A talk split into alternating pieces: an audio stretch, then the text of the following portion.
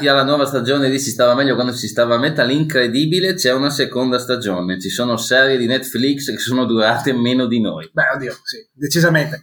E beh, ben trovati bello essere qua. Sì. Beh, siamo stati fermi un paio di mesi alla fine, siamo stati abbastanza bravi. È Sì. il minimo. Beh, il d'altronde minimo- tu sei stato tipo al mare tre settimane al Festival di Venezia 2, adesso che hai questi passatempi da ricco, potevamo... Sono stato al mare in Calabria, che non so se è ritenuto un passatempo da ricco, e un, due giorni a Venezia, giusto per. Quello che mi sa ha fatto l'estate più da ricco qua qualcun altro. Tu eri, Però- tu eri quello che si era fatto la pipì addosso e piangeva alla proiezione di Aronofsky, eri quello. Ero la proiezione di Aronofsky, ma per fortuna non ho pisciato addosso né a Brendan Fraser né a nessun altro. Compenso, lui piscia molto nel film, però vabbè, questa è un'altra cosa, ne parleremo magari un giorno. E abbiamo l'ospite. Abbiamo Subito. l'ospite. Chi è che ha l'onore di essere il primo ospite della seconda stagione del miglior del pod- podcast metal italiano? Palesati, ospite, vai. Ciao a tutti, sono Simone, eh, Simone Strige, non so se qualcuno mi conosce con questo moniker e cosa devo dire? Devo già fare la marchetta? Sì, esattamente. Tu sei stato il bassista dei Blasfemi nel tour del... giusto, è quello, sei qua per quello. Eh, no, in realtà non so suonare il basso, no, purtroppo, quindi no, non sono qui per quello, sono qui per altre cose, immagino, e perché ogni tanto disegno cose. Di recente ne hai disegnate due di fighissime, ovvero...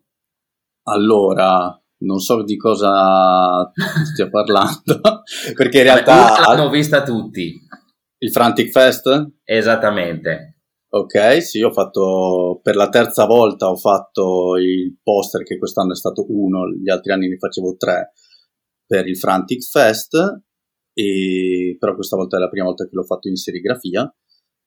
Poi immagino che si sia visto in giro il poster che ho fatto per gli Artificial Brain e i The Void of Thought. Esattamente, diciamo che io non ci ho dormito una notte, è meraviglioso quel poster lì. Eh, beh, se vuoi ti racconto anche tutta le- le- la storia dietro, perché mh, praticamente una persona che poi sarà ospite da voi, Gabriele Gramaglia, Eh, eh, spoiler! No, vabbè, ok, niente. Vai, vai. lo tagliamo? No, no. scherzo. Cioè, Gramaglia no, ti prego, non tagliamo Gramaglia che sta facendo delle robe fighissime con Cosmic Ok. Perfection. Ehm, praticamente lui mi dice, ma adesso non mi ricordo, forse ancora marzo, forse ancora l'anno scorso, tipo, ah lo sai, ci sono gli artificial brain che cercano una data in Italia e mi parla e me lo chiede a me perché io conosco qualche promoter. E, e niente, giro la cosa dei promoter e finisce lì. Dico, vabbè, magari passeranno in Italia. Fatto sta che quando siamo andati tutti insieme ai Suffering Hour, no, non ai Suffering Hour, quando siamo andati al Molto Male Fest, ho beccato Giorgio, un altro dei vostri ospiti, della Everlasting Spew Record. Mhm. E tra una cosa e l'altra ci siamo. Lui mi ha detto che Andrea dei The Void of Thought, praticamente i The Void of Thought avrebbero fatto il tour con gli Artificial Brain. E io avevo già fatto una- un lavoro per Andrea, non per i Void of Thought, gli avevo fatto il logo per il suo, mm, per il suo progetto solista. E quindi niente, io gli ho scritto, gli ho detto: Ah, so che state organizzando il tour con gli Artificial Brain. E, e niente, nel giro di penso tre giorni, lui, io gli, gli avevo buttato lì la cosa, tipo se vi serviva qualcosa, qualche illustrazione. Io, in- in- mentre quei, quei giorni lì avevo iniziato a fare un disegno perché mi ero preso via male per fare tipo questa creatura che viaggiava ipersonica, un po', non so se si percepisce un po' come certe copertine di Jesus Christ Mhm. questa visione proprio fron- no, non frontale, laterale e questa idea di dinamismo. E lui mi ha riscritto, mi ha detto guarda vogliamo fare il poster e io gli ho mandato la bozza di questo lavoro che stavo facendo e gli ho detto va benissimo e quindi io avevo già iniziato a fare il lavoro prima ancora che loro mi dicessero di- prima che me lo commissionassero. E poi niente, questa è la storia. Sembra un po', un po', un'epopea la Beautiful, però poi in realtà era... No, la, la, cosa, la cosa, è stata più che altro che eh, se non fossi andato al Molto Male Fest e avessi parlato con Giorgio, Giorgio non mi avrebbe detto che loro, i The Void of Out, stavano organizzando il tour per, con gli Artificial Brain e quindi semplicemente mh, questa, questo lavoro l'ho trovato perché mi sono ritrovato in un certo momento, in un certo luogo. Questa è una grande pubblicità quindi per i concerti dal vivo, cioè andate sì, ai concerti dal vivo che... che trovate da lavorare. Beh, io tendenzialmente sì, perché, perché comunque se tu hai a che fare con le persone dal vivo si ricordano di te più facilmente. Sì. Invece se sì. ti cercano su Instagram, se ti cer- cioè, al di fuori che non ti cercano su Instagram, anche se metti il like a una pagina, quella pagina non la vedi più su Instagram se non continui a mettere like ad ogni post. È vero, sì. E quindi effettivamente ogni tanto mi viene tipo da pensare, cavolo, c'era quell'illustratore che mi piaceva un sacco, come si chiama? Non ho più messo like alla pagina e quindi non l'ho più visto. E, ehm, dunque, concerti live. Tu sei stato al Frantic, io a fine estate ho fatto il Bruta, domenica siamo stati a Orlonate Ceppino. Aggiorniamo un po' i nostri ascoltatori su delle robe magari interessanti. Del Frantic se ne è parlato tantissimo. Il Frantic si è eh, guadagnato rispetto degli ascoltatori, dei fan negli anni perché sta facendo una cosa decisamente poco italiana, come direbbe Stanis La Rochelle. Quest'anno è ripartito e tra l'altro gli organizzatori del Frantic, almeno uno dei due, ha preso delle posizioni abbastanza nette contro la storia del Cernuno Rock Fest. Insomma, il Frantic si sta ponendo come evento di un certo tipo. Esattamente. E, insomma, dà l'idea di un festival che ha una certa mentalità, che ha una certa visione, che dovrebbe quindi seguire un determinato tipo di, uh, filosofia molto vicina più agli ascoltatori che agli allevamenti di, di, mucche intensive con un palco con la gente che suona come abbiamo visto in Italia per tanto tempo. Tu ci sei stato, prego? Sì, io Dici ci sono stato. È eh, la terza volta che ci vado. E la cosa, penso, più bella è l'atmosfera perché praticamente è in questo eh, centro sportivo, quindi per terra c'è l'erba, e tolto una, una, fetta di cemento che c'è davanti al, al main stage, però il, il, second stage è letteralmente una piccola collinetta di erba. E tu ti uh-huh. vedi seduto all'ombra, dal, all'ombra dei sì, non ci sono alberi, quindi vabbè, ti sei seduta sull'erba, ti vedi, non so, i Septage o gli Horror Vacui mi vengono in mente questi due band che hanno suonato nel second stage. E tutti, tutti amichevoli, non c'è, oddio, non vorrei dirlo, però non c'è quella puzza sotto il naso che magari si trova un po' più in Nord Italia. Mm-hmm. E, e poi la selezione delle band è sempre molto internazionale come, come, visione, non è settoriale, nel senso non è un eh, festival che è solo dead, trash, black, con Infatti magari... Questo secondo me è una cosa molto bella del, Frantic. Perché in realtà stessi, le stesse persone che ci sono dietro, io penso che sia principalmente Davide Straccione, che si occupa proprio delle, della selezione delle band, lui eh, è il cantante dei Source of Null. Eh, Source of Null, è il cantante degli Zippo, che sono due band molto dis- diverse fra di loro, oltre a avere, avere, la sua passione per la musica, avere l'etichetta che è la Spike Rock Record insieme ai ragazzi ad Alessio e Antonello. E quindi non è una persona che sì, faccio quel genere, ma yes, rimango esatto. in quel genere lì cioè, non è un kill town, con tutte le, cioè, il kill town è bellissimo, ma per motivi molto diversi da questo. Questo è. Bon, sì, il allora, town è la mecca è, per il death metal. Esatto, ma la mia domanda è: in Italia paga fare queste robe qua? Perché non è che abbia pagato tantissimo nel tempo. Noi siamo molto monopozione, monocolore, monogusto. Basta che guardi anche il Metal, Italia di questo fine settimana, come sono divise le band. Mh, mm, non è molto coraggioso, ma io ho già avuto modo di scrivere anche sui social che è giusto così perché i Butteis no, cioè, con tutti i soldi che ci sono dietro è giusto che lo facciano così. Il Frantic pensa in un altro modo. Queste scelte hanno pagato secondo te sia come eh, successo artistico che come questione economica?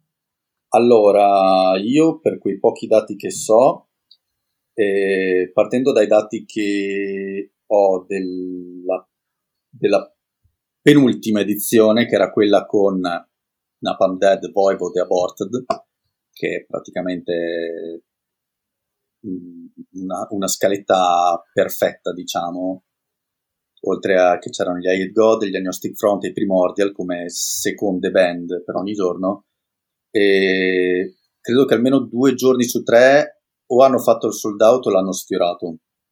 Mm-hmm. E... Parliamo di più o meno quanta capienza? Ma penso siamo sui mille. Ok. okay. Mille persone al giorno. E, mm.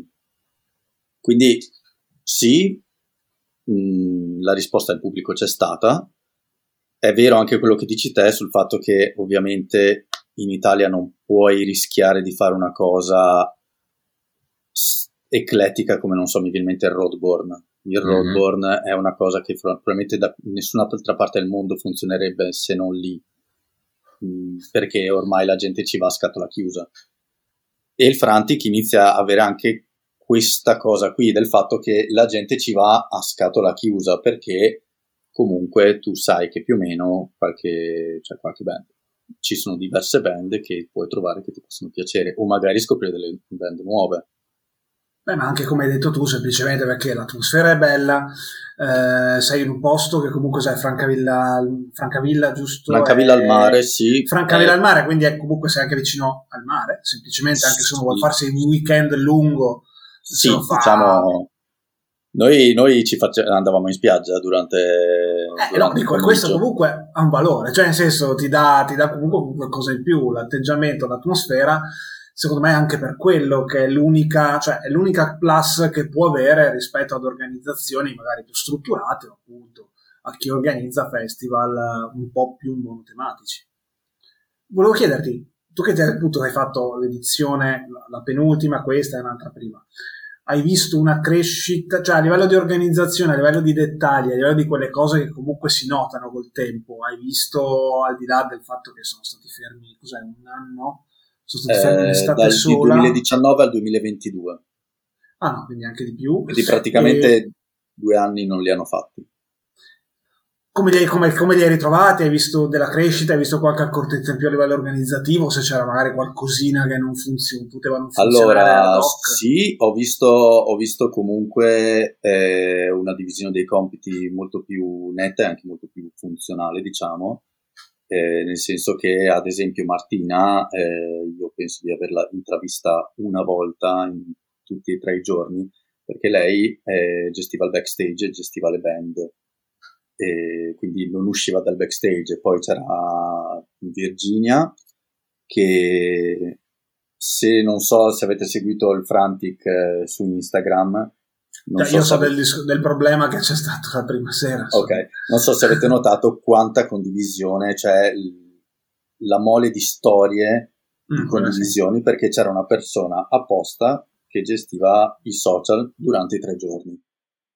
E poi ovviamente quelli, tutte le persone che gestivano i palchi, i tecnici del suono. E, sì, diciamo sì, insomma, che... È, hai visto un passo avanti da quel. Mentre prima, magari gli anni prima, era un attimino un po' più, vuol dire, forse anarchica un po' la situazione, mi stai no, dicendo? Mh, mm, cioè. No, non, non l'ho mai trovato, non li ho mai trovati disorganizzati, anzi, però quest'anno questa cosa che, che, ognuno aveva proprio il suo ruolo è un passo in più. Non, sì. Magari le, le cose da, da, fuori funzionavano uguali a come era nel 2019, probabilmente. Sono io che ho notato questa cosa. E, e l'unica cosa è che purtroppo dopo tre anni eh, hanno avuto qualche problema con le vende. Uh-huh. Non so se hai notato. No. Ah, questo ce lo dici tu. Cioè, ce lo stai dicendo tu forse... Nel senso che non sono riusciti a confermare le band che avevano eh, piazzato nell'edizione 2020. Sì, sì, quello sì, ah, ho okay. visto, sì, sì, sì. Quello sì. Sì. Beh, d'altronde il, um, come si chiama, il potere di acquisto non è quello di un Hellfest o di un Brutal Assault, che anche al Brutal Assault hanno stravolto, uh, no stravolto no, ma hanno cambiato una, un paio di manciate di band, parliamo dei festival più grossi, quindi insomma ci può stare. Sì, eh, alla fine è stata, è stata un, un'edizione, un'ottima ripartenza, ecco, sicuramente, però non è riuscito, cioè, ah sì, Godflesh e alcune altre band è riuscito a riconfermarle. E, però c'era ad esempio Perturbator e Marduk che non è, non è riuscito a prenderli per vari motivi, perché insomma, varia il tour, eh, le, la band dopo tre anni ti chiede il triplo, cioè ci sono un sacco di, di cose che, che, cambiano e tu non puoi prevedere. Esatto. Ascolta, per quanto riguarda commodities, cioè eh, dormire, mangiare, bere, andare in bagno, come siamo messi ad organizzazione? Allora, a dormire eh, c'era il campeggio gratuito o altrimenti, ad esempio, io insieme ad altre tre persone abbiamo preso un appartamento a 15 minuti da, da Francavilla al mare. Abbiamo pagato, boh, mi sembra, 60 euro a testa, 60-70 euro a testa per tre notti. Ok, quindi ci siamo, c'è la possibilità di... I bagni, c'erano i bagni chimici, mm-hmm. non ho mai visto fila, c'erano delle docce esterne, e, insomma per le persone che stavano lì in campeggio e si volevano lavare, dato che soprattutto il primo giorno c'era un caldo assurdo e ti viene voglia ogni tanto di lavarti. Sì, cibo, allora, arrosticini ovviamente mm-hmm. e vari altri panini con carne, opzioni vegane, mi sembra che c'erano le patatine e una piadina con delle verdure. Quindi anche il popolo vegano poteva sopravvivere in qualche modo. Sì, io sono sopravvissuto, insieme no. anche, al- anche altre persone che erano con me che erano vegetariane o vegane, quindi diciamo che siamo sopravvissuti alla grande. Birra, allora, se volete sapere proprio prezzo, adesso devo pensare. Sì, sì, visto che abbia, noi abbiamo fatto polemicone one one one con i prezzi di Villafranca del Rock in the Castle. Mi sembra 6 la chiara, 7 la IPA e la rossa. Eh, non pochissimo. Da, da mezzo litro. Ok. Ok, in linea. In linea anche Cremona aveva, aveva i 6 euro a birra, okay. sempre mezzo litro, abbastanza reale. Poi, rispetto agli 8 euro di Villafranca per lo 0,4, insomma, già un passo avanti. Bene, e, ehm, quindi tu consigli al popolo italico di andarci e continuare ad andarci? Sì, assolutamente. Allora, sia da un punto di vista di sostenere una realtà che non ha pari in Italia, perché mm-hmm. tranne altre situazioni come possono essere Rock the Castle o non me ne vengono altre forse sono stronzo io. E... no, citavo prima il lupo nel rock, che è più o meno ecco, quello abbastanza, okay. abbastanza, in ascesa, ha un, è un, inter, un punto intermedio però, appunto tra le dimensioni del Rock the Castle e il, il Frantic. Però il lupo nel rock e il Rock the Castle hanno proprio quell'idea del fatto che noi prendiamo le band in tour sì, e certo. facciamo la giornata con il pacchetto 1, la giornata col pacchetto 2 la giornata col pacchetto 3. Che... Anche se in realtà, poi, vabbè, piccola parentesi che avevo già detto, ci avevano pure provato a mantenere qualche gruppo, avevano preso i Catatonia che erano fuori da ogni tour e infatti gli hanno tirato il pacco all'ultimo. Ecco. Ah, di tanto problemi di aerei. Ovviamente, Quindi... ovviamente il Frantic, le band grosse, allora o le prende in tour e, però in realtà i, in agosto i tour sono un po' strani, cioè tu, tu se, arrivi anche a pagare il volo perché da Francavilla al mare non è proprio dietro l'angolo, quindi conviene quasi alle band venire in aereo che, che farsi portare giù in, eh, in, Sì, sì, cioè, oddio, c'è Pescara che comunque non ha tantissime tratte, anche se d'estate penso che aumentino un pochettino. Pescara c'è un aeroporto. E come no? Sì, c'è oppure, l'aeroporto. oppure, oppure Bari o Roma, Il alla fine... famosissimo JFK di Pescara. Eh, sì. No, cioè a Pescara e Roma. Roma, ma, male che vada a Bari, ma insomma, piuttosto Roma, penso che abbia più collegamenti. Però secondo me la, la cosa importante, la cosa bella del Frantic è che punta molto anche su eh, le realtà italiane.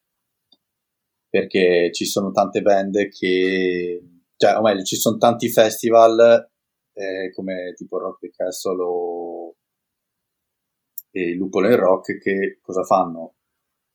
Mm, non è che hanno molto interesse a chiamare band italiane, mentre invece eh, il Frantic lavora tanto su quello anche. Su sì. underground, sì. Va bene, aspetta un attimo, ma la mia domanda è, ma a Pescara l'aeroporto l'hanno fatto quando allenava Zeman apposta per Zeman o No, c'era già penso prima? fosse già da prima. Ok. Forse prima di Insigne Immobile e Verratti. Sì, sì, esattamente quello. No. Vabbè, Dai, tocca a te adesso. allora io sono stato al Brutal Assault che ha condiviso col Frantic un paio di band, tra cui la band definitiva, che per me in Che questo qual era? momento sono più grandi degli Iron Maiden, che sono i Nan Slaughter, che sono il gruppo death metal ignorante definitivo, dal vivo so- alle 11 e mezza di mattina a Brutal Assault hanno fatto un pacco di gente che si è divertita, spero che sia stato altrettanto lì perché mi sono piaciuti un sacco. Sì, la gente, la gente era molto contenta. Boh. Cioè, cre- credo che gli hanno comprato tutto il merce che avevano. Ecco, sì. boh. Quindi a posto. Boh. Già a posto. E, e poi dai, diciamocelo, è bello, eh, c'è lo, sto, sto stigma, sto stereotipo del metallario ignorante. Lì è veramente il metallario ignorante, però lì è bello esserlo per quei 50 minuti della set list dei Slaughter. Vabbè, allora io ho visto un bel festival quest'anno che Un lungo festival. un lungo festival che è diventato addirittura di 5 giorni ehm, che praticamente il primo non era neanche un po' show perché alla fine a metà pomeriggio alle 14.15 hanno- avevano già cominciato quindi alla faccia del pre-show Eh, la fortezza è sempre quella hanno ormai sistemato la stanno ristrutturando tra l'altro c'è proprio c'è la ristrutturazione della fortezza ne fanno un pezzo all'anno Ma anche- perché c'hanno il 110? Credo che, c'è, eh, c'è- credo che sia anche 130 con il governo di centrodestra che c'è in eh, Repubblica Ceca. Bello, bello, il fatto che tu abbia detto anche centro. ma non Sì. vicino. E è così per chi, ci, per chi ci ascolta sappiate che tutti gli anni a Brutal Assault c'è almeno un tizio che gira con una maglietta con una scritta che non si capisce, l'unica parola che si capisce è Putin e dopo tu vai su Google la traduci e c'è il nome del loro premio con scritto la mignotta di Putin, quindi lì... mm, Ah, e quest'anno è anche l'anno buono per, per tirarla fuori, perché insomma... Sì, io credo che il condono, in questo momento i condoni edilizi al 150% Repubblica Ceca vadano a bomba, ecco. E avranno il riscaldamento a 30 gradi questo, questo inverno a differenza nostra. Vabbè. Non lo sapremo mai. Ah, Boh, allora, organizzativamente ho visto le stesse cose, ho visto una cosa rispetto agli altri anni che mi ha un po' intristito, pochissimo merch delle band. Solo le band enormi avevano merch, anche perché al Brutal Assault i band delle merch, eh, il merch delle band costava sempre di più negli anni. Cioè, le, le t-shirt a 35 euro sono prezzi da Legend Club di Milano, mi dispiace, quindi non ci E siamo. questo, questo era un problema che c'era anche al, al Frantic. C'erano delle band che direttamente non avevano merce. E quest'anno veramente è stata la desolazione. Ormai l'80% del, del gigantesco banco del merch al Brutal era per le loro robe che ormai hanno fatto anche l'infradito, il caffè e l'ombrellino, le robe lì. E poi c'erano 12-13 band al giorno, di cui i nomi grossi, Cannibal e compagnia, che esponevano delle maglie. Quindi i gruppi piccoli tipo un Slaughter non hanno esposto un accidente. E io volevo comprarmi 7-8 magliette eh, per andare a messa la domenica, ma non, non ho però al Frantic, vedi, c'avevano qualcosa. Esatto. Vabbè, eh, Sì, non Slaughter sì. Benediction e Godflesh non avevano niente. Ecco, boh. Boh. Allora, e cosa- Sì, allora non, mi, allora non ci puoi raccontare tutti i gruppi che hai visto. due, tre però. No, no, no, ti sto dicendo di non dire niente, cioè, no, tranquillo. Però essendo 5 giorni, essendo una roba che non ha nessun senso. Ed andate- essendo uno io che resisto fino alle 3 di mattina a vedere gruppi. Allora, cosa ho visto di veramente figo? Allora, ho visto che mi ha colpito da morire il Rivers of Nil.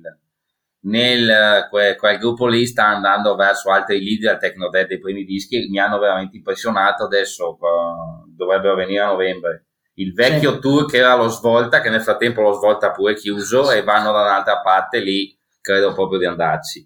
Dopo ho visto, vabbè, ho visto gli Igor e lì mi sono gasato tantissimo vedere sto tizio dietro la console da DJ con cantante, chitarristi, cantante in voce scream e growl Mm, Anche loro hanno tour in Italia, sì. mi sa abbastanza. Che mi sa che vanno in quel posto che Strigi non ha citato, ma con un po' di puzza sotto al naso, perché è il classico concerto da Magnolia, il tour degli Igor. Magari eh, non mi ricordo più dove vanno a suonare, che sono con Alcest? Sì, mi sa. No, no, no, no, no, Alcest sono di supporto a quello no, Filt. No, no, ok, no, avevo visto era Igor, Amerra Ah, può essere, sì, bravo, bravo, bravo. bravo. Eh, no, no, no, non è. Eh, allora mi sa che non è. Adesso arrivo, vediamo se... Adesso chiedo a Google. Eh, anch'io sto chiedendo. Chiediamo a Google. Allora, Google, no, no, non troppo. Al link, sono al link. Forse a Bologna e, basta. Una data in Italia a marzo 2023, sì, sì, è solo a Bologna. Quindi, Quindi Igor Amerra der, la band tedesca che non mi ricordo come si dice quindi devi avere gli occhiali per andare a quel concerto lì e avere e fumare sigarette artigianali, giusto? Sì, e ascoltare solo vinili, è abbastanza hipster come dazza. Ecco, meglio ancora se fumi le sigarette simpatiche perché comunque un po' non sono i Bongzilla, ma ecco, un pochettino bon. potrebbe aiutare. Poi non ho visto i Blood Incantation, tutto il, tutto il festival ha visto i Blood Incantation, io no, e ho i Paradise Lost che battevo il piedino ah. sui singoli. Spiegami una cosa. Sì perché la nostra cerchia di amici, barra, mezzi conoscenti metallari, sì. adesso hanno tutti quei Blood Incantation.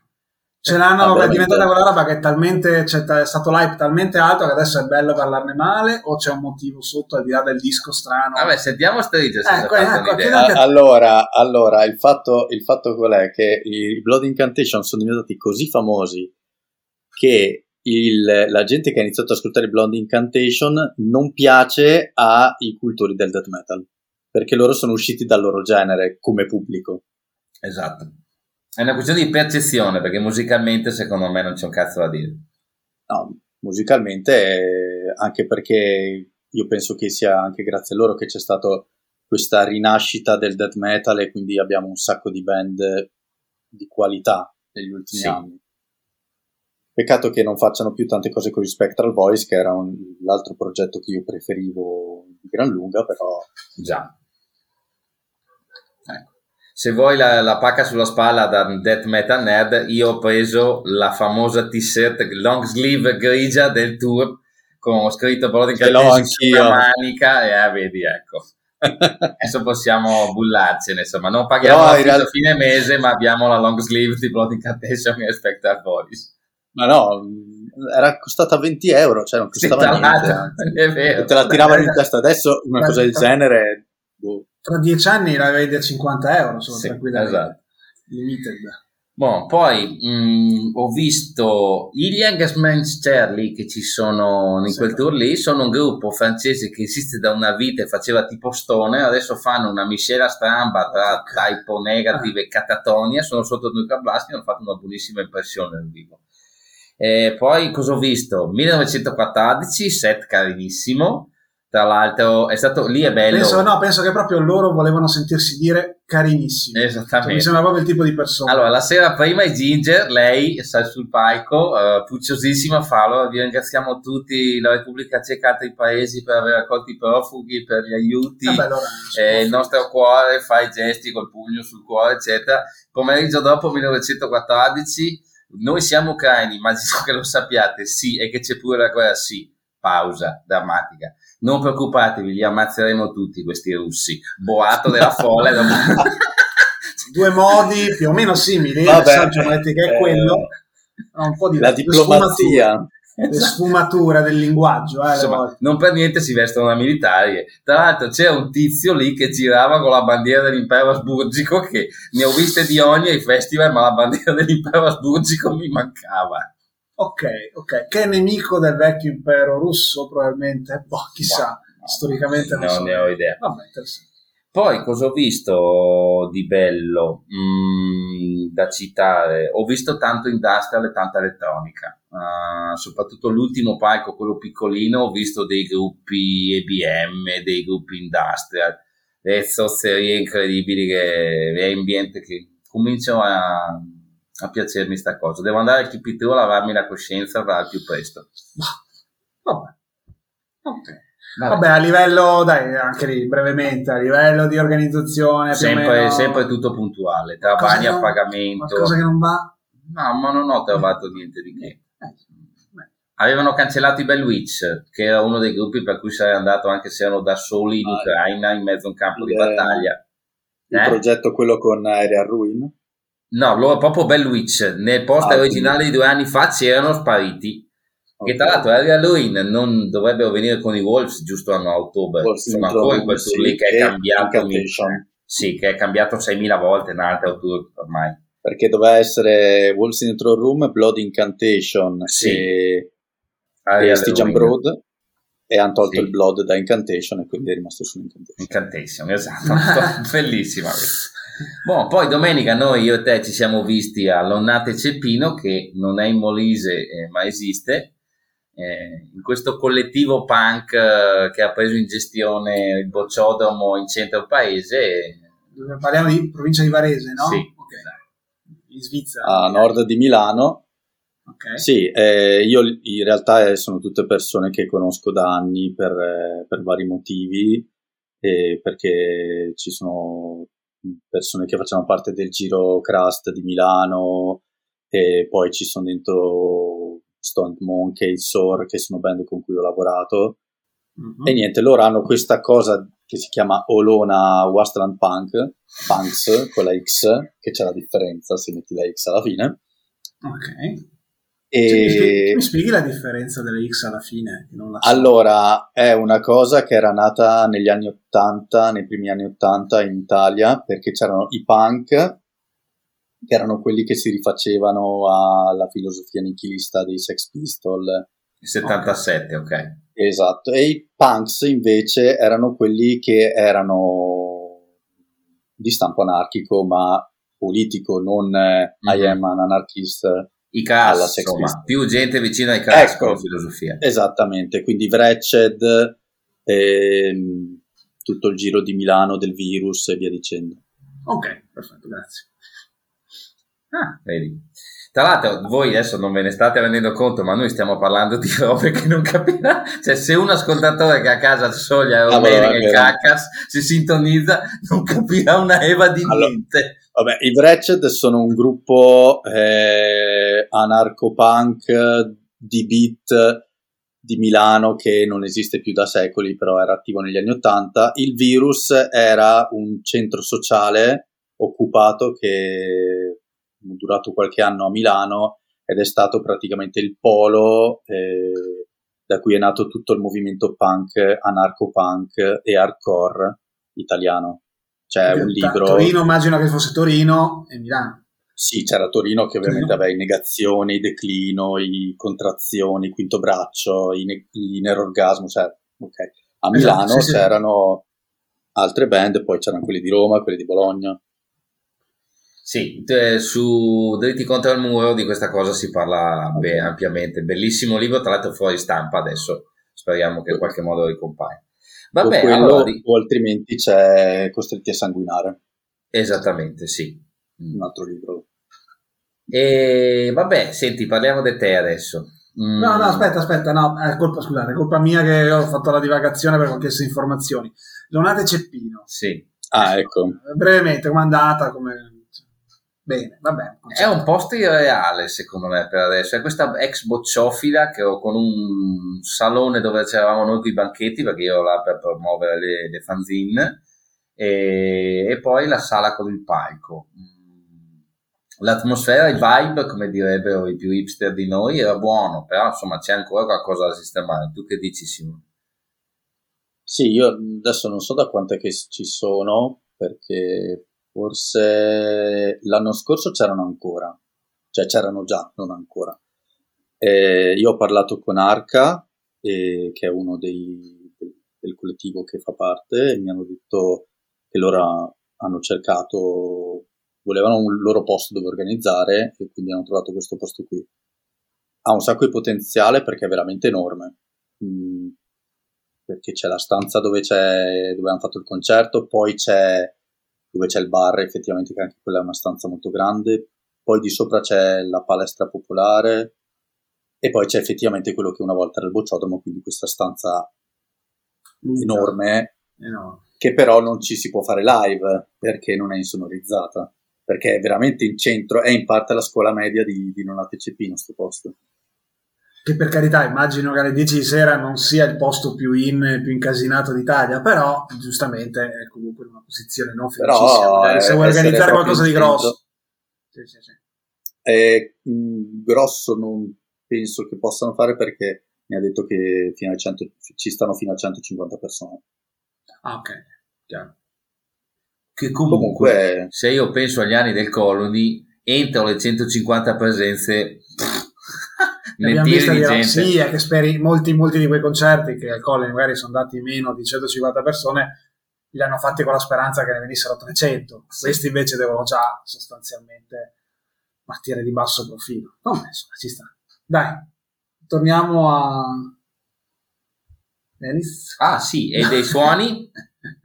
Io non sono stato soddisfattissimo dei suoni un po' impastatini. Dopo siamo andati a vedere della gentaccia che faceva death metal primitivo quindi però, tu che dici? Beh, io ho visto i The Void of Thought che ormai li ho visti eh, tre volte, sì.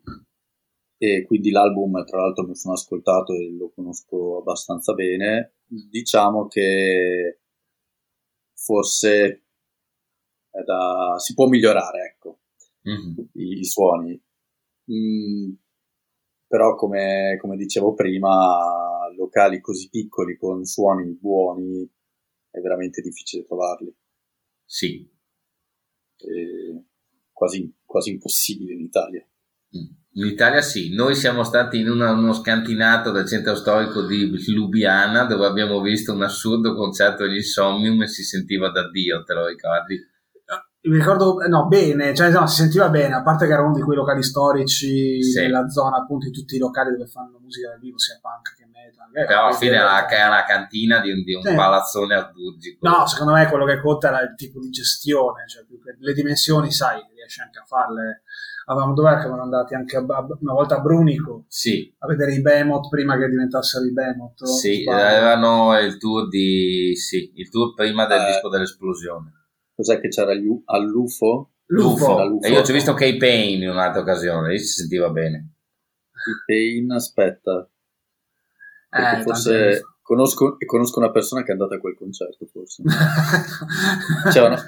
Ma era il progetto Industrial? Sì, eh, Peter Tatgren, il progetto Industrial, eh, era di tipo di mercoledì, una cosa del genere. Ok. Una sì, levataccia. Sì. Ne, ho senti- ne ho sentito parlare di quel concerto. Boh, ascolta, parliamo di te adesso.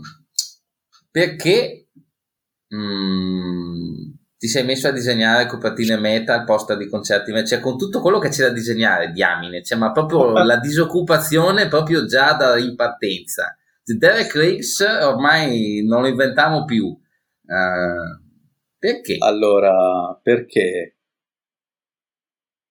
Eh, perché ho unito due delle mie grandi passioni, la musica e il disegno, eh, che si, diciamo che per molto tempo della mia vita si sono combinate e sono state quasi sempre unite insieme. Nel senso, io ho iniziato ad ascoltare un certo genere di musica perché adoravo l'estetica. L'estetica era creata dalle copertine o dai loghi. E quando ho iniziato ad ascoltare punk, eh, quando avevo 16-17 anni adoravo l'estetica delle, della roba negli anni 80, quindi queste, queste stampe Xerox, questi disegni un po', un po demoniaci. E, quindi... e poi a poco a poco ho iniziato a, a, conoscere persone nel giro, mi sono proposto, ho iniziato a fare un sacco di lavori gratis e tra, tra magliette, locandine, copertine, loghi e niente, e a un certo punto sono arrivato qui. Però a un certo punto qualcuno ha anche cominciato, adesso magari non sono, non, sono a conoscenza, ovviamente immagino che faccia anche un altro lavoro durante il giorno. Sì, sì, io okay. ho un lavoro vero. eh, no, non è quello che volevo dire, ma insomma, ci siamo capiti. Eh... Beh, insomma, anche noi abbiamo un lavoro vero. Io insegno la chiaro, me- certo. come gli ascoltatori sanno, io insegno la scuola media e ah, Viking gestisce una catena di porno shop. Vabbè, dai. In Thailandia è smart working, però lo puoi gestire tutto col computer, è comodissimo. E... Ah, perché noi non facciamo i soldi col podcast? No. No, tu con le riviste qualcosina? sì, come no. Vabbè, dai. Ok, ok. E riferimenti visivi, tu disegni così perché sei stato folgorato da due punti. Allora, da ogni tanto ci penso, soprattutto perché a volte mi sorprendo di essere stato influenzato da cose che dico, ma com'è possibile? In queste settimane sto pensando a un sacco che sono stato influenzato da, non so se vi ricordate, Mighty Max. Uh-huh. Sì. Ok questa, questa linea di giocattoli che aveva questa estetica gotica, horror, eh, piena di dettagli, piena di... cioè anche eccessiva. E poi sicuramente io ho iniziato a giocare a Magic the Gathering quando avevo 12 anni e sta cosa c'è un sacco di cose, di, di ambientazioni, di personaggi che al di fuori che sì. Adesso, come adesso, in Magic tu puoi trovare qualsiasi cosa, cioè dagli unicorni ai draghi gatti, però quando avevo iniziato mm. io c'era tutta una, un, un, una, un fantasy un fantasy fantascientifico tutto particolare che, che, ho adorato subito. Cioè, io ho iniziato a giocare non sapendo neanche come cavolo si mettevano giù le carte, solo perché mi piacevano i disegni. E poi che è il potere evocativo della grafica meta, cioè tu prendi un CD a volte solo perché ti sei folgorato al sì. disegno, l'hanno fatto tutti, lo facciamo tutti. Sì, difatti ci sono stati degli illustratori che poi quando io ho iniziato a voler illustrare cose legate alla musica, ma non sapevo effettivamente da dove partire, ci sono stati degli illustratori mh, mm, su cui mi sono ispirato e che tra un, uno di quelli è il cantante di Baroness. Ok. Che effett- cioè io quando ho scoperto i Baroness nel 2010 mi ricordo che ovviamente era già periodo, penso che era già uscito, no, stava per uscire il secondo album, Blue Record, e quindi lo, probabilmente lo spingevano un sacco. Io mi sono ritrovato davanti a questa copertina non sapendo neanche che cacchio facessero loro. E io, prima di innamorarmi dell'album, mi sono innamorato della copertina. Poi un po' prima, invece, eh, quando io ascoltavo molto più Crust e Grindcore, c'erano due illustratori che erano fantastici, che era Doomsday Graphic, che adesso lavora ancora comunque, e un'altra, una ragazza americana che si chiamava Halsey Kaust. Che Questo mi manca, fatto... recupero. Allora, al Seacoast, se conosci Toxic Holocaust, sì. Ok, conoscete Toxic Holocaust? La, le copertine dei primi album sono illustrate da lei. Ok. okay. Questa, questa, ragazza che faceva sia lavori a, a dot work e line, line work principalmente, quindi nero su bianco. Le copertine, ad esempio, degli L-Shock quindi tutto il giro Stench, Core, Crust americano che c'era nel periodo tra il 2006 e il 2008 e poi altre band perché se vi ricordate c'era un po' il ritorno del, del trash metal grazie ai Toxic Holocaust e quindi sì, certo.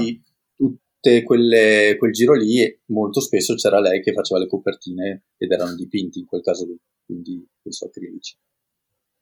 Ok, ascolta, faccio il Filippo Daverio de Noatri. Io quando guardo i tuoi disegni, a me viene in mente che tu parti dal buio e fai emergere delle robe. Cioè, tu non. Cioè, è come se tu disegnassi su carta nera, per come la vedo io. Non disegni su foglio bianco. Intanto parti dal nero e dal nero emergono delle cose, come emerge l'astronave organica dell'Artificial Brain o come emerge la cattedrale con cose a granchio nel posto del Fantic? Allora, questo in realtà è una cosa che ho iniziato a fare da quest'anno perché mm-hmm. ho iniziato a lavorare con Procreate che è il programma di illustrazione che ti danno sull'iPad, e, ehm, perché effettivamente eh, vabbè, un sacco di, di roba metal ha sempre lo sfondo nero. Soprattutto se tu vuoi fare una maglietta che è nera, devi fare in modo che l'immagine cerchi di calzare all'interno di uno sfondo nero. Quindi eh, su carta è molto difficile fare quello che dici te, cioè partire dal nero e arrivare al bianco, a meno che tu non prendi un cartoncino nero e inizi a disegnare prima con delle matite bianche e poi con delle penne bianche. Ma invece con Procreate è tutto più semplice perché tu puoi, la, puoi iniziare con, eh, con, il disegno su, car- su, sul file bianco e poi inizio a fare direttamente le campiture enormi di nero e poi correggere le sfumature partendo dall'immagine che può essere, non so, il demone che ho fatto per, eh, per il Dev Dead Fest e sfumarlo verso il nero. Così sembra quello che dici te, che, che c'è questa, questi esseri, queste cose che arrivano dall'oscurità. Da un punto di vista strettamente musicale, adesso qua uh, svariona proprio senza ritegno. C'è un disco che vorresti aver disegnato, di cui vorresti aver disegnato tu la copertina. Qua deve parlare il cuore però, ok? Non me ne frega niente, puoi dirmi dagli Iron Maiden ai Paracoccico, quelli messicani che fanno gore, non me ne frega niente, cioè...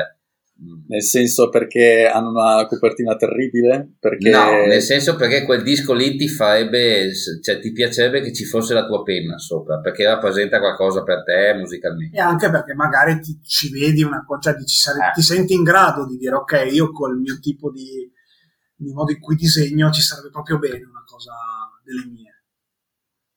Quindi allora... è ancora più difficile. Eh, cioè, se no bastava perché... qual è il tuo disco preferito? Ok, a posto. Invece no, io, non ho, io, non ho, un disco preferito, no. eh, non ho una band preferita. Mh, mm, potrei dire la prima cosa che mi viene in mente sono i Summoning. Uh, ah, inaspettato. Eh, inaspettato. Summoning, però l'album nello specifico. Vabbè. Stronghold. Ok, sì, sì. Perché infatti, è il primo album che ho ascoltato loro. Eh, per, per, un sacco di motivi. Cioè, mi sarebbe piaciuto effettivamente perché mi piace l'estetica del Signore degli Anelli e di Tolkien, mi piace la loro musica e loro, è vero, in realtà hanno sempre usato dipinti mm, sì. storici, nel senso cose su cui mettevano le mani e su cui non devono pagare i diritti. Già. eh, però hanno sempre beccato eh, l'immagine giusta, non so come dire, nel senso Tolkien e l'immenso mondo che ha creato ha sempre quella malinconia di paesaggi che magari ora sono in rovina, ma 3000 anni fa erano il centro nevralgico di quella zona specifica delle, della Terra di Mezzo e loro hanno sempre questa cosa di mettere queste fortezze eh, un po' disabitate, cioè scegliendo tra i dipinti che, ha, che hanno. No, no, beh, sì, se ne ricordiamo bene. Sì, che è quello per chi non ha questa sensibilità, che almeno una volta nella vita l'hai provato. Nel primo Signore degli Anelli, quando entra una Moria, è quella sensazione lì riaprire qualcosa di decadente, qualcosa di lì, credo che anche chi non ha questo tipo di sensibilità quando ha visto il film non può non averlo provato. Quando poi Gimli comincia a parlare, si ricorda, riconosce le cose, è quel tipo di sensazione lì che il cinema secondo me mm, amplifica e ti aiuta. Una, un luogo ancora prima presentato nei film è Colle Vento. Sì, vero, che, che tu vedi che, che, è qualcosa, cioè è stato costruito per un motivo specifico, quel luogo lì, ma è in rovina da secoli probabilmente, eppure eh, è ancora lì. È un po' come, come quando, non so, si va in, in, certi luoghi, tipo in Scozia, che è pieno di castelli o di, di chiese diroccate, e a differenza che in Italia che è super popolata e quindi è difficile trovare delle situazioni così, lì ti ritrovi davanti a cose abbandonate da secoli e sono rimaste lì intatte.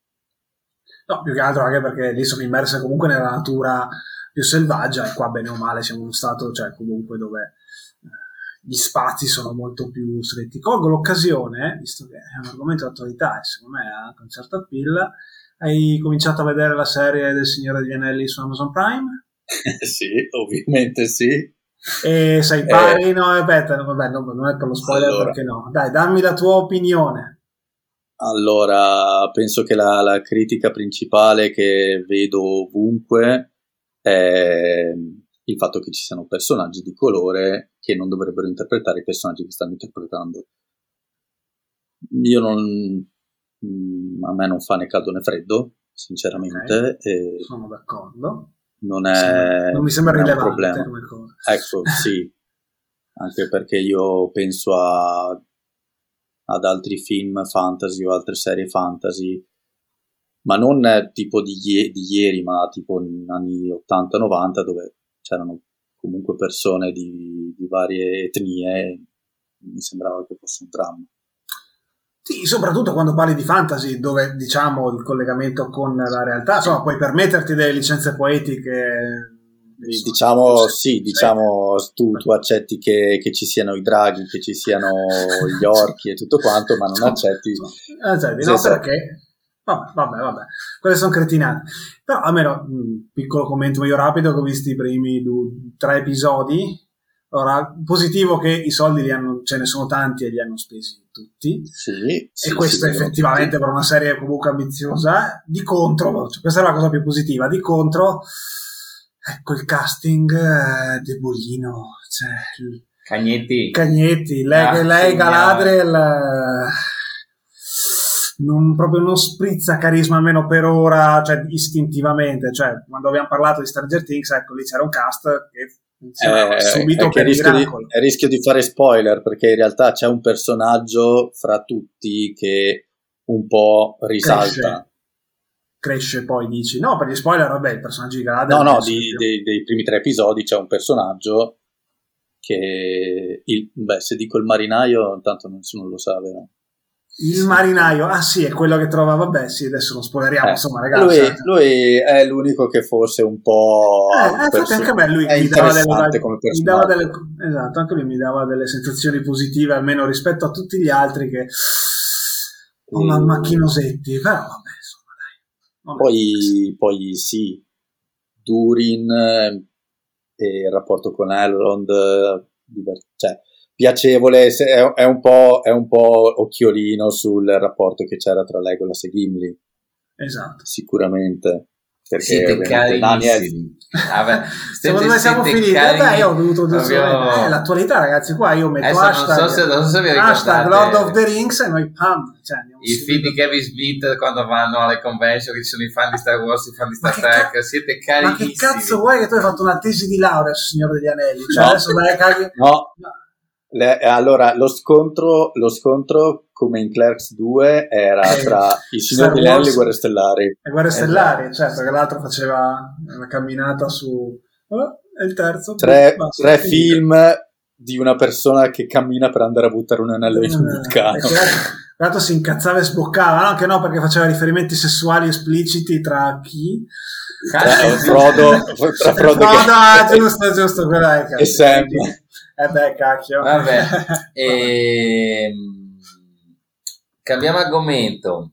Ah no, comunque no, no, no, non, non mi scappi, non ce l'hai mica detto il disco che vorreste aver gustato tu. Dai, eh avanti. Sì. Stronghold no, Samuel. Ah, è quello? Sì. Ok, perfetto. Vabbè. Ma sì. Vabbè, allora, siccome tu sei giovane, mm, Instagram, cose varie, tatan, in edicola è, gio- è uscito... Non così giovane Planet, da usare TikTok.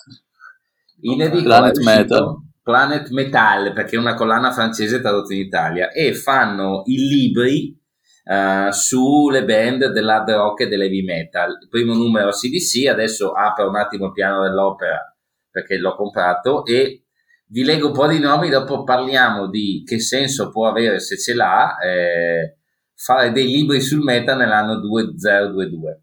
Allora, qua c'è ehm, Cream, Blue Oyster Cult, Tech Nugent, perché partono in, uh, in ordine cronologico. Ah, Alice Cooper, Alice Cooper, Black Sabbath, di Pulp. Poi dopo si va avanti. Poi anni 80, Girl School, già fare un libro sulla Grascus, secondo me monografico, vabbè. Venom, Manowar, Anthrax, Fail No More. Dopodiché, Voivod, Napandet, Joe Satriani, Red Hot Chili Peppers. Vabbè, eh, vabbè, mo. Io ho più di una persona che ha detto non è Planet Meta, ci sono i Red Hot Chili Peppers. Sì, sì. Dopodiché, ah, dal 90 in poi, Tool, Stone Temple Pilots, Typo Negative, Cradle of Filth, Rage Against the Machine, Dimo Borgir, Korn, Rammstein, Godsmack, Lamb of God, Disturbed e gli ultimi due qua sono, gli ultimi tre, Gojira, Epica, Ghost. Allora, parliamone. Partiamo Eh, dal- dalla fine, allora- dall'ultimo. Allora, aspetta, aspetta. Ehm, consideriamo che parliamo di 60 pagine scritte abbastanza grosse, molte foto. Cioè, Sì. Non parliamo di grandi testi, eh, per amor di Dio. Cioè, non è il libro sui sentenze o la, la biografia No, è- di Mick Wall. libri, mh, sono, sono delle- delle- degli oggetti carini, ben, ben, con la copertina rigida, tante foto, ben impaginate, però ecco sì, non parliamo di, di biografie vere e proprie. Però, Che questo- senso ha fare una... Allora, ah, allora, adesso non so quanti anni hai tu, Simone. 33. Ok, io ne ho 44 e ho fatto tempo appena iniziato. In edicola c'era Mando Curcio Editori Classici del Metal, c'erano i CD e la mia copia di- del primo disco de- degli, Dei Summoning? no, degli Anthrax eh, era eh, di Armando Curcio. La mia prima copia di Killing is My Business era della collana Armando Curcio. Dopo avevano fatto de- anche delle zozzerie incredibili, però cioè, puntavano effettivamente su un certo tipo di metal. Eh, però c'erano i CD e il fascicolo. Qua parliamo di libri. Ah, Parlatene voi adesso. Vai tu, vai tu con le tue, le tue sensazioni. Adesso non so se eri a conoscenza di questa uscita, però Allora, eh, sì, forse qualcosa avevo visto. Eh, sto pensando se io avr- ah, comprerei una cosa del genere. ma forse non pensare se tu adesso compreresti No, una cosa no, del no, genere, no, magari che- tu più che tra altro, dieci so. anni fa, forse. Ecco, è esatto, è quello un po' il senso, però vabbè, dieci anni fa non c'era neanche l'accesso a internet che c'è oggi. Però eh, effettivamente se c'è una persona molto giovane che si vuole avvicinare a un certo genere di musica, l'abbiamo fatto tutti, eh, se ti vuoi avvicinare prima al rock e poi al metal, di solito passi da alcune band e poi magari fai finta di non aver mai sentito nominare.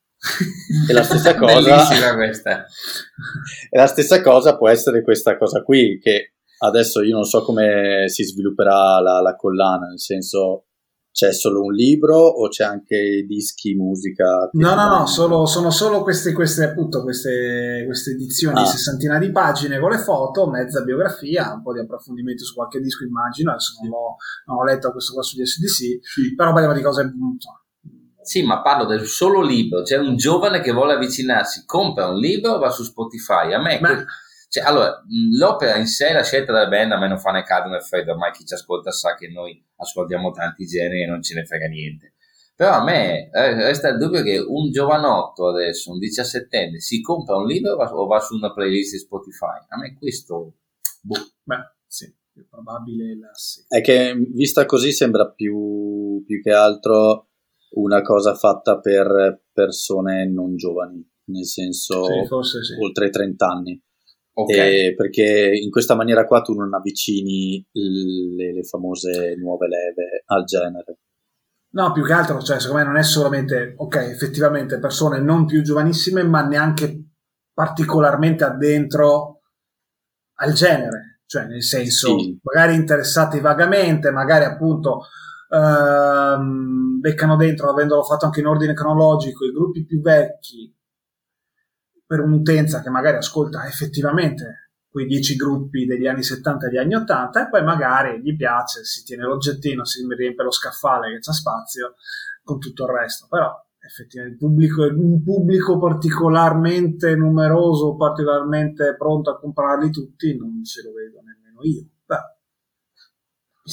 Io, ad esempio, piuttosto com- compro, compro libri, magari non biografie, ma libri che parlano di- della nascita di un genere, eh, perché è molto vaga la, la- la programmazione di questa, di questa collana. effettivamente. E non so, mh, mm, sto cercando di capire esattamente per che target l'hanno, l'hanno pensato, perché eh, ovviamente perché fa... l'hanno pensato per qualcuno.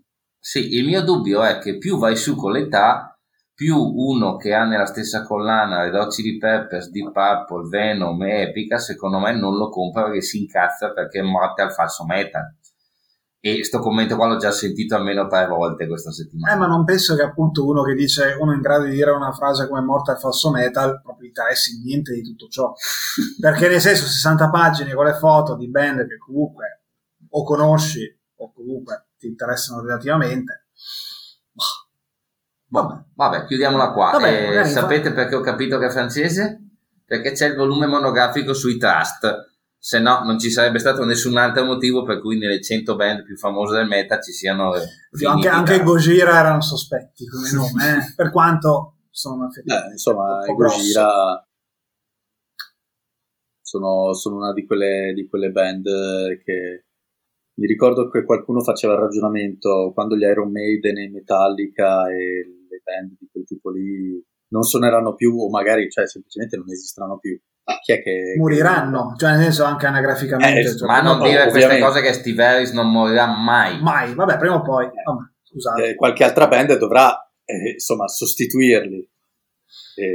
Oltre a Rammstein che sono penso il nome più grosso che c'è in giro sotto penso che abbiano meno di 50 anni.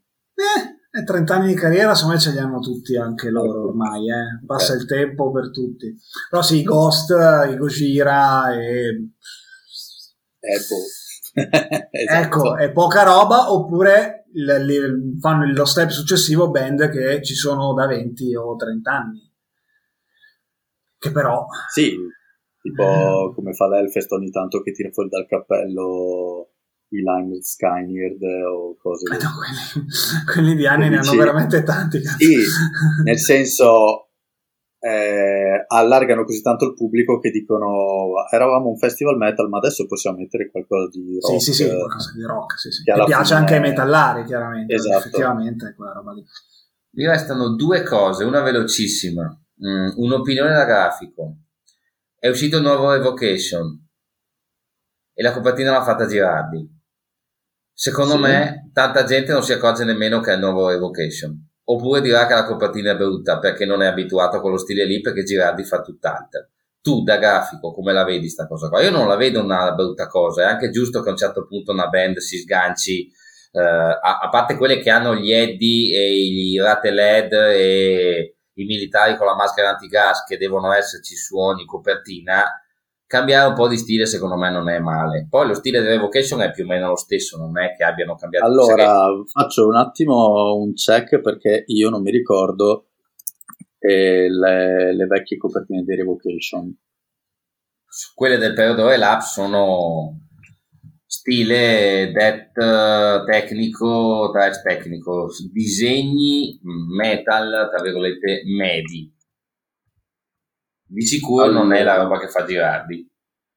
Beh, gi- eh, tolto che Girardi, allora, beh, quella, la, quella del 2018 mm-hmm. è comunque mh, mm, abbastanza putridina come copertina, sì. eh, che non so chi l'abbia fatta, che sono una persona ignorante.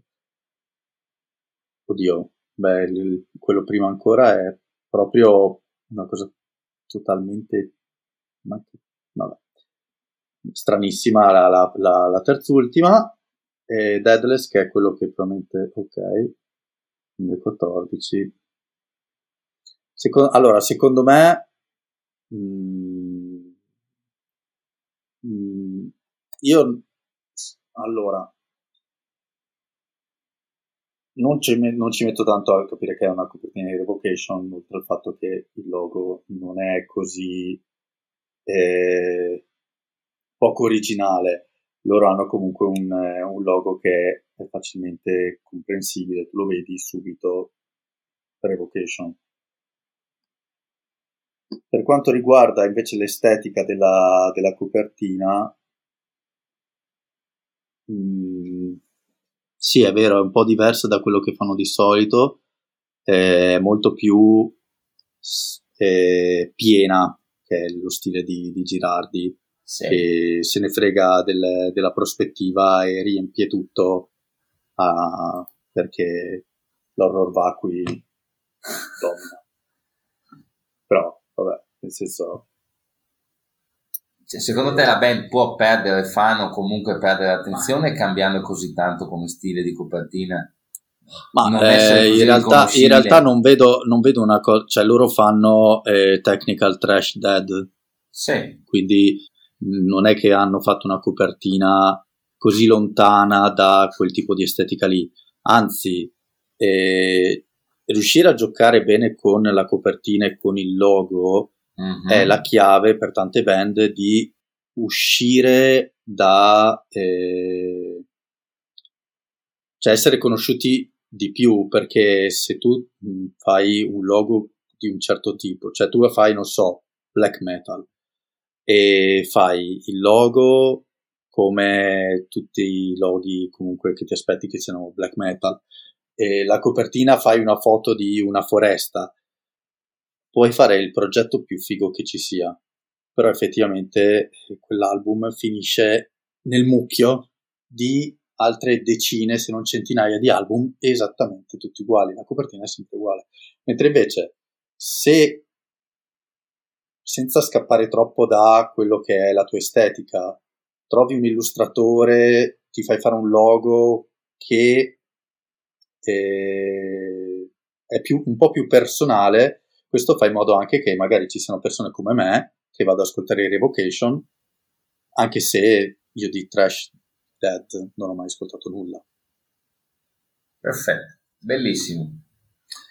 Ultima, quella, quella di Stranger Things eh, che ti ho accennato. Allora, no, premessa, eh sì, te vecchi. Eh. Premessa, Simone Strige è un avido giocatore di Dungeons and Dragons. Chi l'avrebbe mai detto, visto no, non solo Dungeons and Dragons degli anelli, questa cosa qua.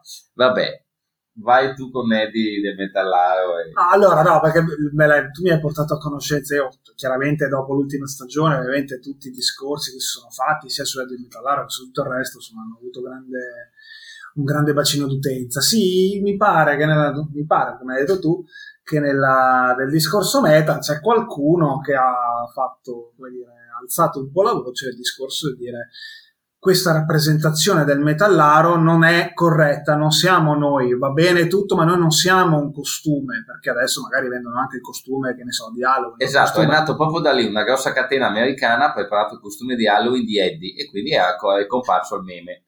Ok, qualcuno ha detto no, ma noi non siamo un costume, ma siamo una cultura e quindi...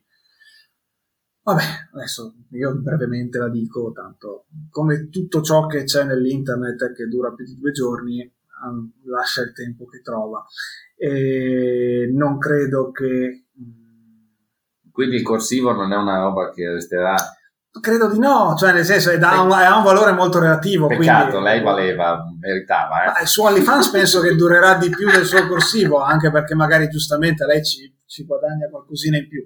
E, um, siamo penso... riusciti a dire OnlyFans anche sta check. Bu, bu, Manca, bu, mancano no. solo i typo negative, typo negative e, e, i grave digger anche grave digger e vedi uno che ci ascolta. Vedi uno che ci ascolta bravo. E Ferriz che è uscito con una nuova copertina ma è vero. a proposito di copertine belle il, il, boss il pattinatore No, quella è già più buffa però di una copertina black normale. Forse se uno si ricorda più volentieri.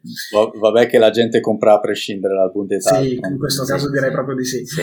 No, dicevo, lascia il tempo che trova. Onestamente non credo che la questione sia che il metallaro non è un costume.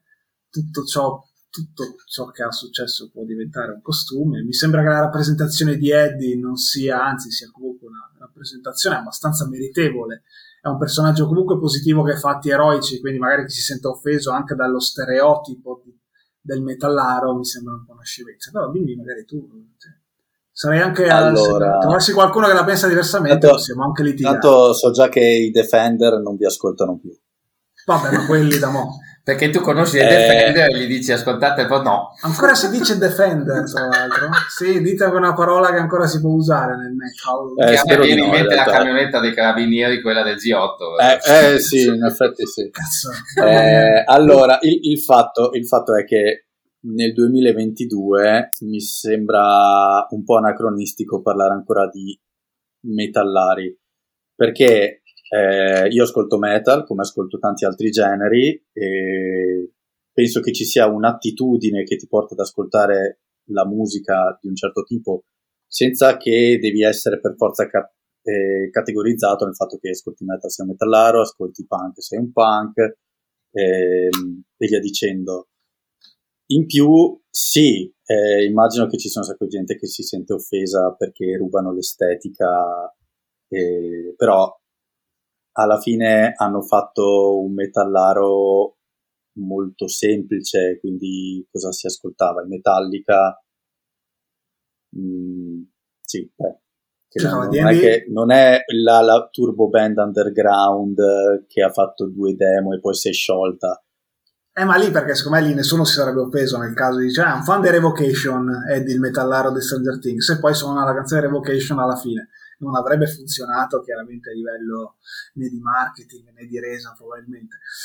Però sì, è normale. Cioè, già, già, il metallaro è riuscito a sopravvivere al fatto che i cioè, Metallica non sono più una sua proprietà, ma sono diventati un gruppo mainstream, tra l'altro da, oltre, come, da oltre 30 anni. Da, da è come lamentarsi che se vai all'HM trovi le magliette dei Metallica. Ed è una esatto. cosa che c'è da anni. Eh sì. Quindi mh, mm, e non solo di Metallica, c'è mi sembra Joy Division, Black Sabbath, forse qualche altra band grossa.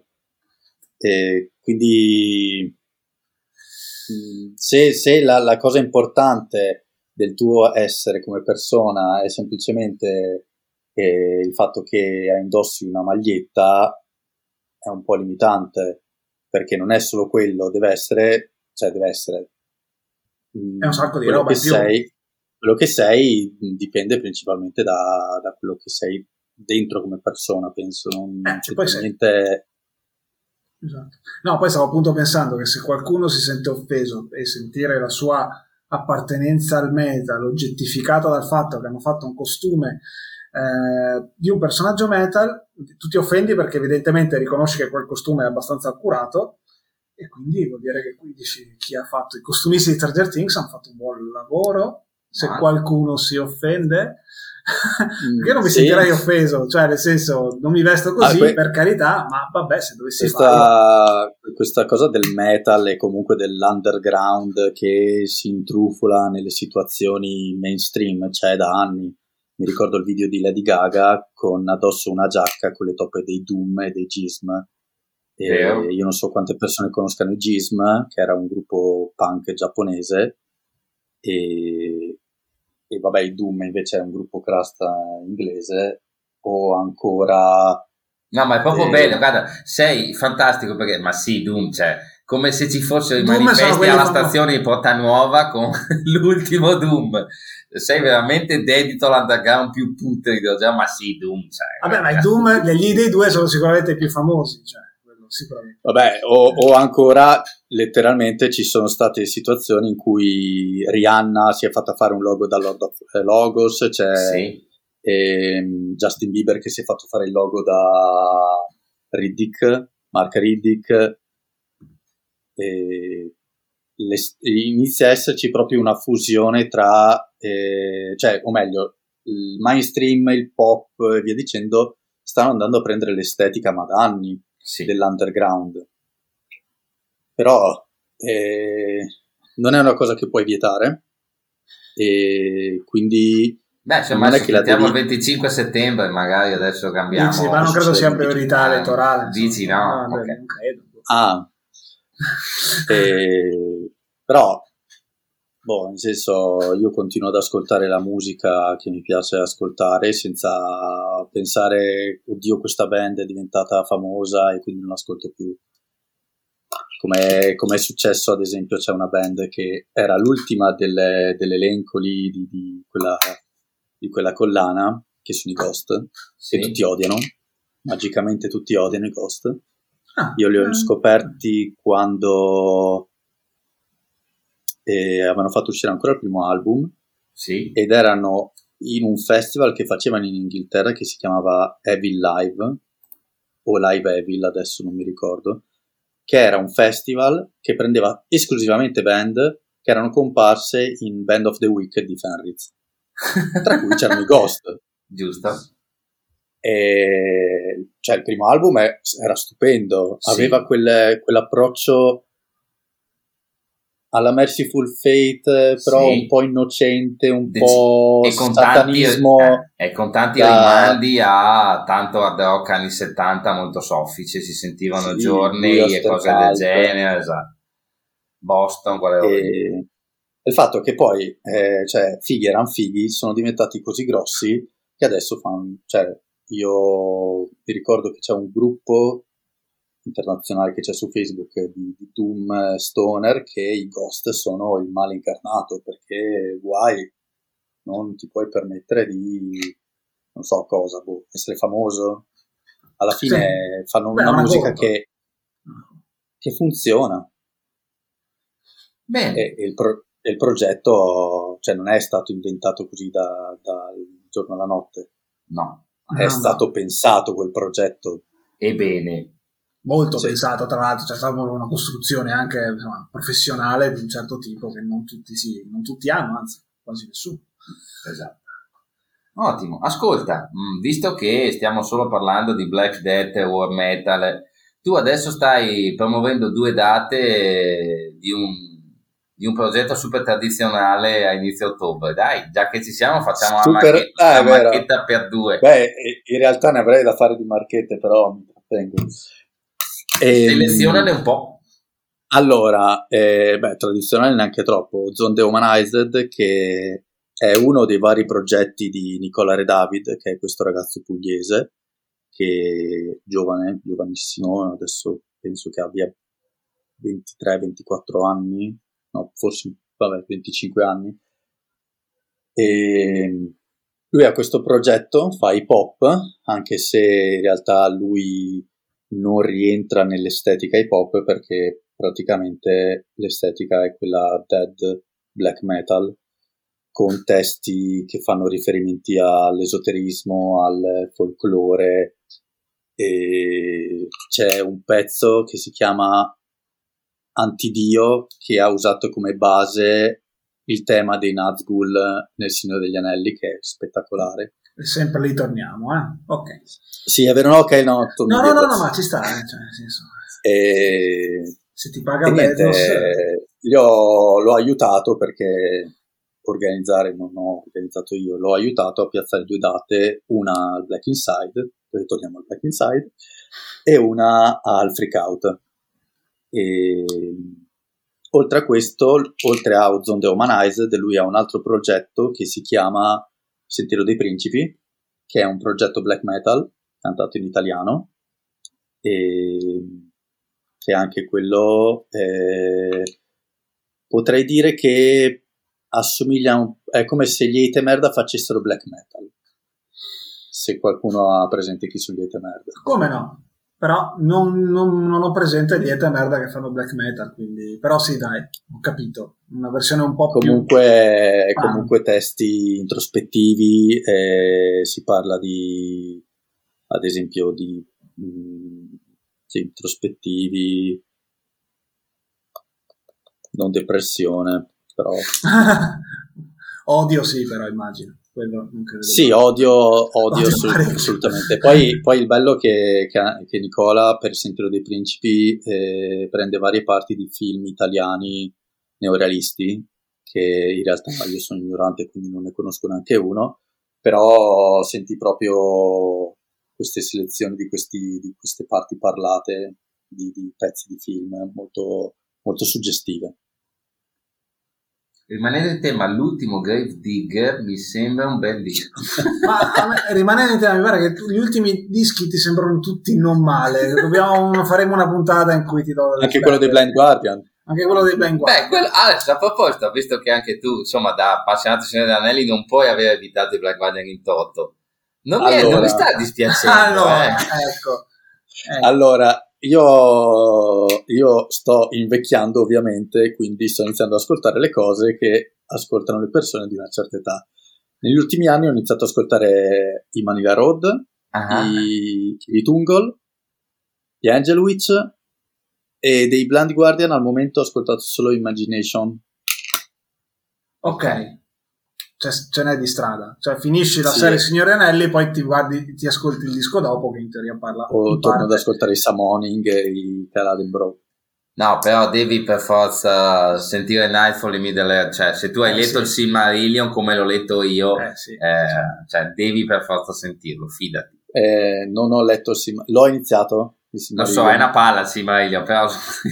eh, sì. Vabbè. Eh, beh, devi avere la spinta giusta per leggere quel libro. Io ho avuto la fortuna di farci un corso di letteratura all'università quando stavo in Erasmus, un capitolo a settimana abbiamo letto il Silmarillion e c'era uno molto bravo che ce lo spiegava e, e non ne sono uscito vivo, però quello che dici tu è vero, eh, molti dicono sì sì ho il Silmarillion per quello che non legge mai nessuno perché fondamentalmente è, un, è la fotocopia di un'epica antica eh, non eh, è una sì. narrativa e quindi è un casino da, da, gestire dal punto di vista della lettura della buonanotte. Eh, capitolo è quasi biblico. esattamente. Vabbè, senti, io direi che abbiamo detto tantissime cose, qua abbiamo sforato l'ora abbondantemente, ma vabbè, stagione nuova sono tutti freschi, quindi c'è sopporto. Sì, ah, Boh, allora io direi che abbiamo chiuso, sono contentissimo di averti avuto, Simone. Io mi sono profondamente innamorato di te perché svarioni dal black metal, liete merda all'hip hop con basi dei Nazgul. Sei esattamente il tipo di ascoltatore che vogliamo, sì, sì. E, e, e, quindi adesso torna al fatto che te ne sei ascoltata una dopo che hai fatto la, la full immersion con le altre. Mi fa piacere. Bene, saluta pure. Mi sono ascoltato. Eh? Ho ascoltato quasi tutte le puntate, quasi ecco, tutte. Beh, cioè, vabbè, vabbè, non ne abbiamo fatte due, eh, cioè, insomma, eh, vabbè, viaggio molto, cosa ascolto? Eh, infatti, infatti. Viaggiate, ragazzi, viaggiate, che eh, anche questa puntata, un'ora e venti, eh, ce n'è di, oh, allora, noi ciccia. salutiamo il nostro pubblico, lasciamo a te dare la chiusura e Attenzione spoiler, Simone Strige disegnerà la copertina della terza ah, fanzine ecco. dell'Anti-Graphic Publishing, abbiamo fatto quella su Levi, quella su Death, faremo quella su Black e Simone Strige fa una copertina rosa eh, che sta elaborando rosa. in questo periodo. Sì, la copertina è il logo. Esattamente, il logo Tutto lo facciamo dorato se dici. Beh, con rosa ci sta proprio bene. Così parleremo dei The Feven. Esattamente. O di Lady Gaga finalmente, anche lì, insomma, tanto eh, siamo, par- già si parlano. Vabbè, sentite. Ciao a tutti, alla prossima settimana. Ultimo saluto da parte di Simone. Ciao a tutti e ascoltate questa, questa è da stronzi, eh, lasciare così, eh. così. La serie di no. The Heaven, ascoltate i podcast. Anche perché l'ultimo album di The Heaven non l'ho ascoltato, quindi è che non, come direbbe Dennis, non è male. no, no, no, è vero, è più melodico però di tutti. Dai, alla prossima. Ciao. Ciao Simone. Ciao. Ciao.